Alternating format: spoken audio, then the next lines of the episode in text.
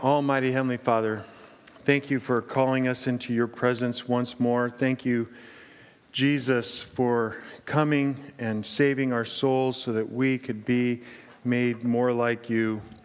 And Holy Spirit, we praise you also, and we ask that you would be among us tonight so that we can worship by hearing and obeying your word.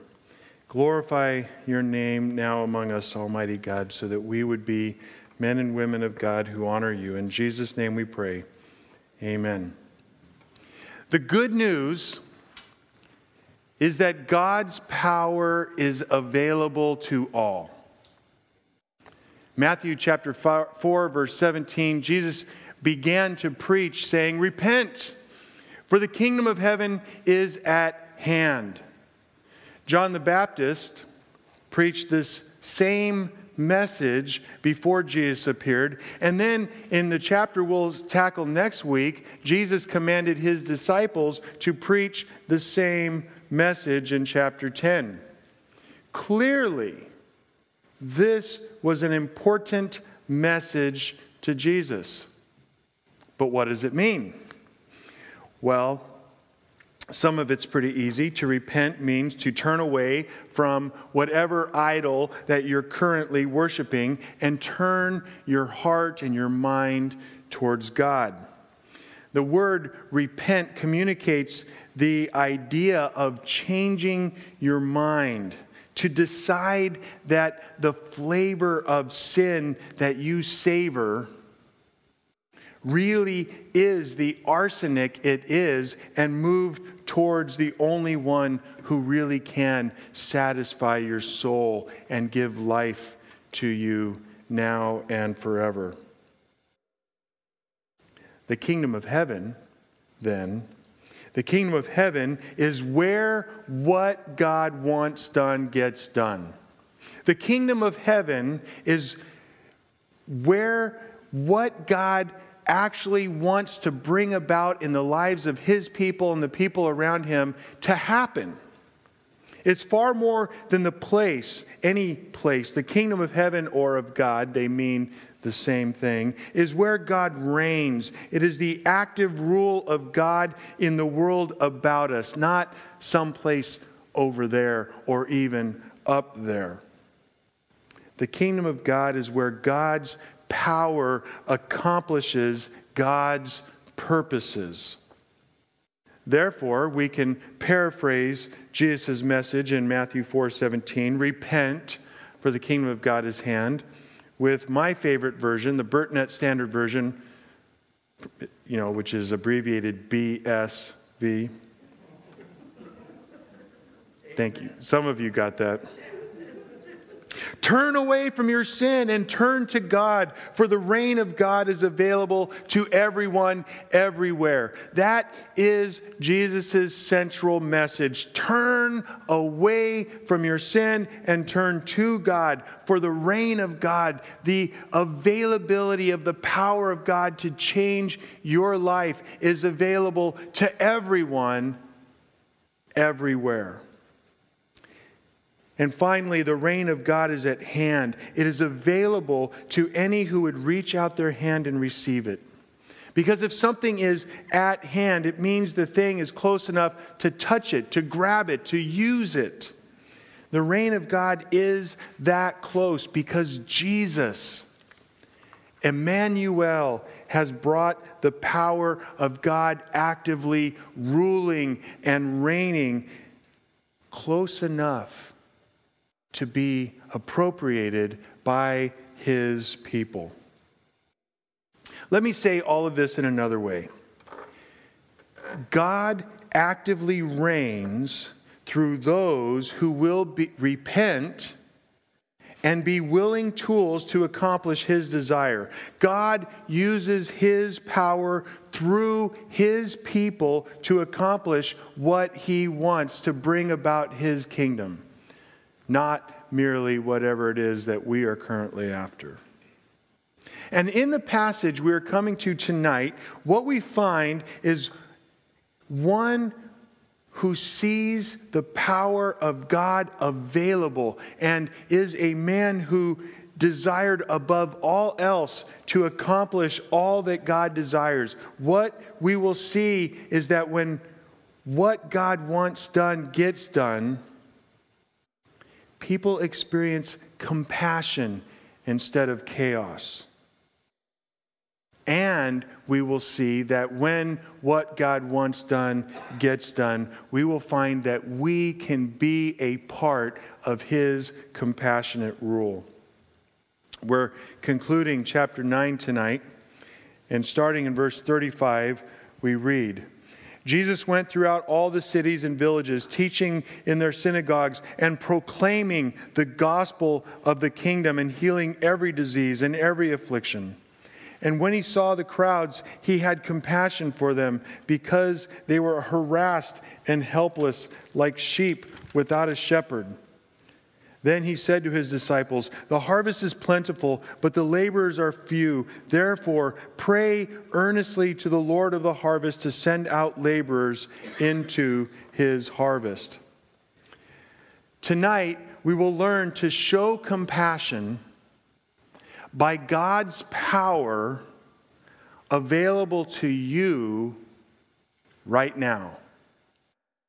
You can be a part of bringing compassion to the chaos around you when you pray and when you act because Jesus has made God's power available to you. Now, let's look at these verses and see how God wants us to live. If you have your notes, the first blank is God's power is available to all. It says in verse 35 Jesus went throughout all the cities and villages, teaching in their synagogues and proclaiming the gospel of the kingdom and healing every disease and every affliction.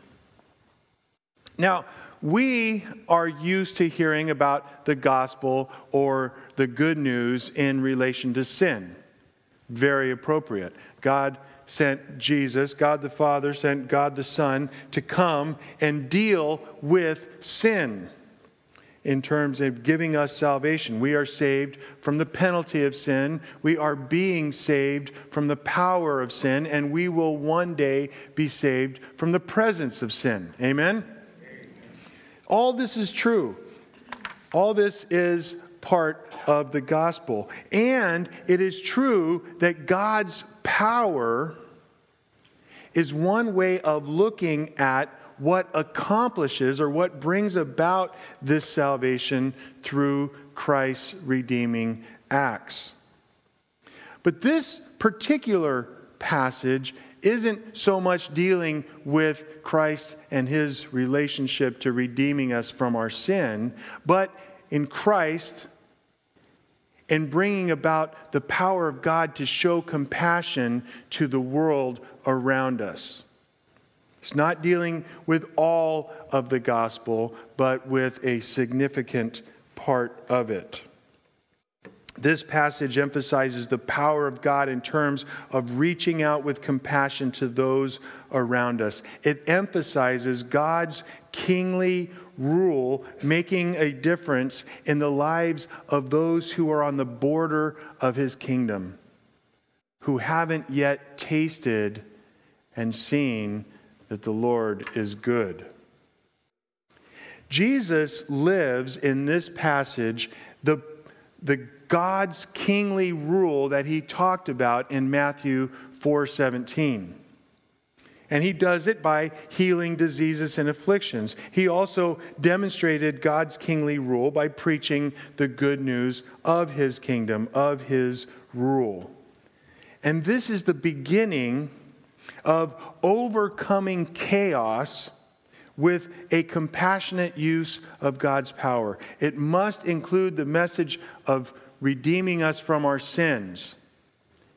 And this God's kingly rule must incorporate the message of bringing compassion to those who need it. In fact, Jesus later, two chapters later, summarizes his work in Matthew 11 the blind receive their sight, and the lame walk. Lepers are cleansed, and the deaf hear, and the dead are raised up, and the poor have good news preached to them. And blessed is everyone who is not offended by me. You see, Jesus traveled everywhere in Israel and called everyone to repent, to turn and look to the Lord as opposed to whatever trinket or whatever relationship or whatever circumstance captures our eyes. In Matthew, preaching the good news of God's reign, including a healthy dose of curing people's diseases and healing their hearts. I think that we, conservative, good, Baptist, Protestant Christians, lose sight of this. We lose sight of the fact that the gospel heals the soul at the same time it heals the body. Now, I'm not arguing that we should be running around touching people and expecting them, the blind, to see. We don't have that on a widespread, in a widespread way right now. Instead, we find good, conservative, evangelical, Baptist like Protestants going around and bringing healing through both our actions and our attitudes. Have you ever thought about the fact that every day, right now, in this world, Christians have healed more people than in the entire three year ministry of Jesus Christ? Citizens in God's kingdom today heal as doctors and nurses and staff at hospitals.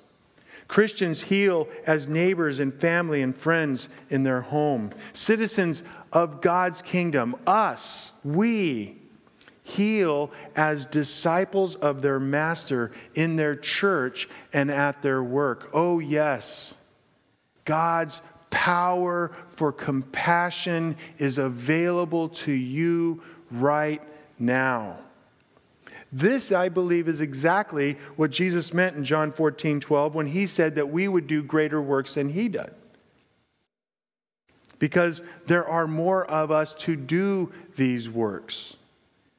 It doesn't mean that we spit on the ground and make saliva and, and heal a blind man. But it does mean that our attitudes and actions bring healing to many. Many more lepers and widows and orphans could be healed today if you and I acted on the fact that God's power is available right now for us to change our hearts and change the hearts around us by the grace of God. We must not allow the fact that we cannot touch people and heal them physically to stop us from building healing healthful, godly relationships and doing those healing works wherever we are. Good news. The good news, the gospel of the kingdom, the reign of God is available right now where you are. This is the best news. Not whatever you find under your Christmas tree or whatever you might hope for the new year. Do you need to experience some of this godly, kingly power? Do you need to see the reign of God in your life? Then do what Jesus says repent. Turn to God and away from whatever is taking your attention off Him and give Him your heart.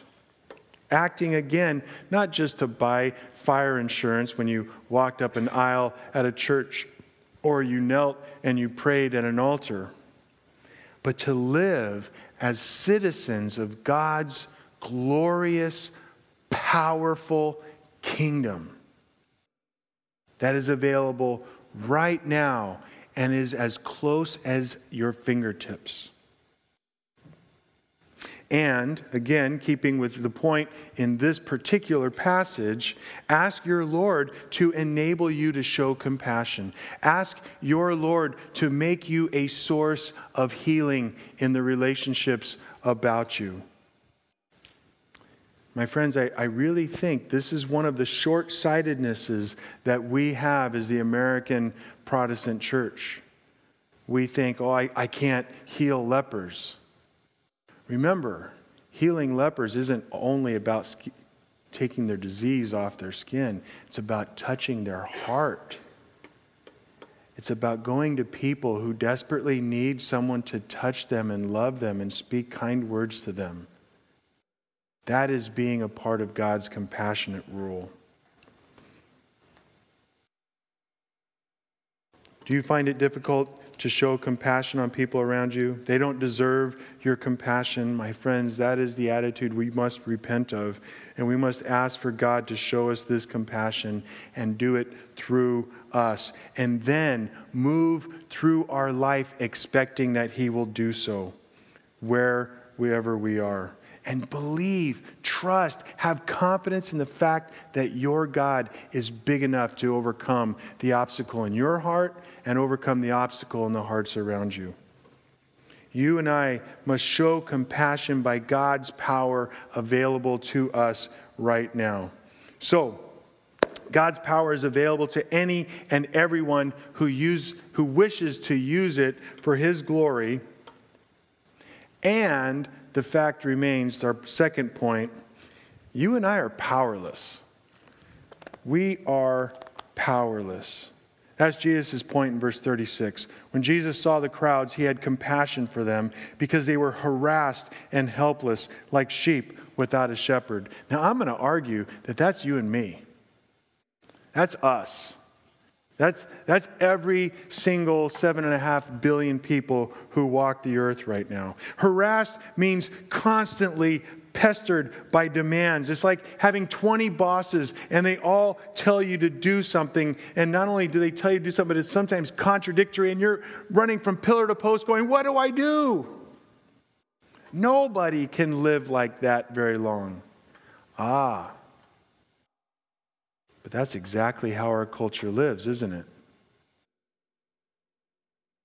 It's everywhere around us. Millions right now are harassed by competing desires and contradictory orders from our own messed up, sinful hearts that are fractured in so many different ways because, oh, I want this. Oh, oh, oh, squirrel.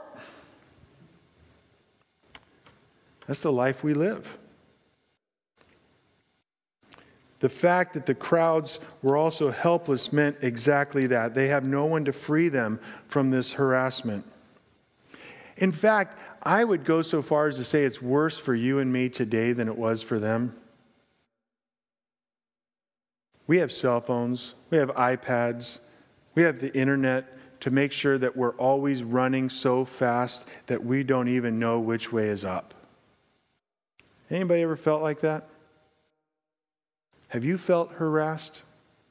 Have you felt helpless to catch your breath? This is that time when you have the desire to do what you know to be right, but there's another seemingly more powerful desire to do something else. Have you ever really, really wanted to do the right thing, but felt impelled to do something you knew to be wrong? If you have, welcome to Paul's world because he said in Romans 7 For I know that nothing good dwells in me, that is in my flesh. For I have the desire to do what is right, but not the ability to carry it out. For I do not do the good I want, but the evil I do not want is what I keep on doing. Oh, Lord. That describes me about, you know, 23 and 9 tenths of an hour every single day. I really do appreciate when you laugh at my dumb jokes. It is for this reason, because we are the harassed and helpless ones, that Jesus felt compassion on the sheep like people around him and around him still. And we desperately need a helper, a shepherd who can guide us out of the traps we find ourselves in. But this is not as it should be. This experience is not as it ought to be. Cell phones, iPads, and the internet are not necessarily bad things in and of themselves. They can be used to much good. Yes, James, you can write that down. I said it. Rather, or rather, we must do those things that Christians have done for millennia while we have our cell phones to find our centers again in the midst of a world that is driving us in every direction possible. What things? What, what things have Christians been doing for thousands of years? Oh, well, you know, all the things that preachers and Sunday school teachers have been telling you all your life pray, study your Bible, spur one another on to love and good works, show compassion to those who are outside God's family. This isn't rocket science, people. I've said many times to you that Christianity is simple, it is not complex, nor is it easy. In fact, we are helpless. We cannot do it apart from the grace of God. And that is why, if we are going to live these kinds of life, we must do the third point. And the third point in our passage is we must pray for God's power. Verse 37. Then Jesus said to his disciples, The harvest is plentiful, but the laborers are few. Therefore, don't work, don't take up large collections, don't build great big hospitals. Pray. Pray earnestly to the Lord of the harvest to send laborers into his harvest. Specifically, Jesus tells his followers that we are to pray for those to join in our efforts to show compassion by God's power available to us right now. Now, Certainly, we are to pray for God's power to flow in us and through us so that we are, in a sense, garden hoses. We're kind of bringing God's compassion here. We're bringing God's power there. We're, bringing, we're being a part of His activity to do these things. And we are to pray for others to do the same alongside of us. To do what? To bring in the harvest. There is a harvest out there. There are many of those who need to experience God's compassion because guess what? They're not going to find compassion anywhere else out there. Oh, you can pay for someone to come and hold your hand, or you can have a surrogate company by having a television. But we are God's people to bring compassion, to bring healing, to bring the power of God in us and through us so that people can experience Him. Will you be one who brings God's powerful compassion to them? Will you be one who prays for laborers for the harvest? Because, according to this, you can and you must pray for the sovereign Lord to send his laborers to reap. Make no mistake, God wants you to partner with him to accomplish what he wants done, and he will get what he wants done done. That's the whole point of it being his kingdom. He is the king. But we still must pray. And contrary to what some believe, you can have confidence when you pray because God is sovereign. Instead of saying, oh, God is sovereign, he'll do whatever he wants to do, why pray? We need to say the opposite. Oh, I get to pray, and I know that God's going to do, he's going to hear my prayer and do something about it because he is sovereign, because he can do something about it. Let me explain this concept by correcting two misconceptions about prayer. Jesus talked about this when we were in Matthew chapter 6. Jesus doesn't want you to think that your prayers need to, you know, add up to some magical number where you'll finally get what you want. You don't need to pray 10,213 times in order for your friend to be saved. God longs to bring you with him to get done what he wants done not just to get you to keep him company or some other ridiculous idea.